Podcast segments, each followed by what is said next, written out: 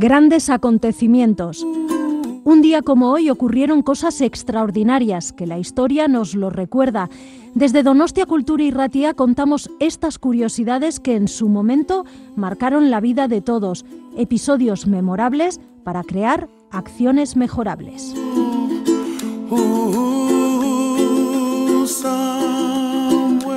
Grandes acontecimientos, Donostia Cultura y Ratia. Lo puedes encontrar en el dial de tu radio, en el 107.4, y lo traslada por las ondas hacia ti.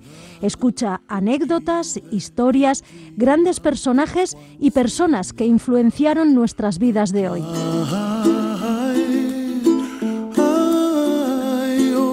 Grandes acontecimientos de la mano de Visen Aramburu.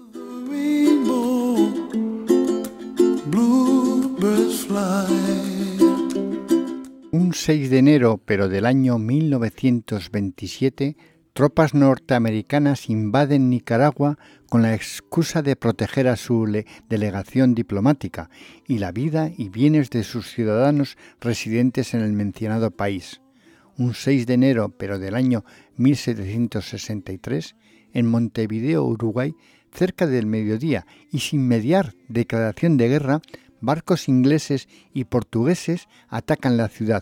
La primera andanada es respondida por las baterías de tierra, desarrollándose un violento combate con graves daños para ambas partes.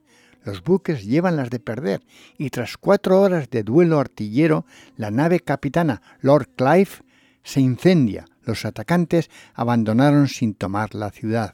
Alguien quiso unir para ti a la elegancia de las perlas el perfume de las flores.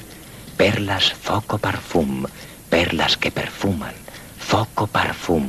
Adquiéralas usted o deje que él se las regale. Un 6 de enero, pero del año 1852, muere en París el educador francés e inventor del sistema de lectura para ciegos que llevara su nombre Louis Braille.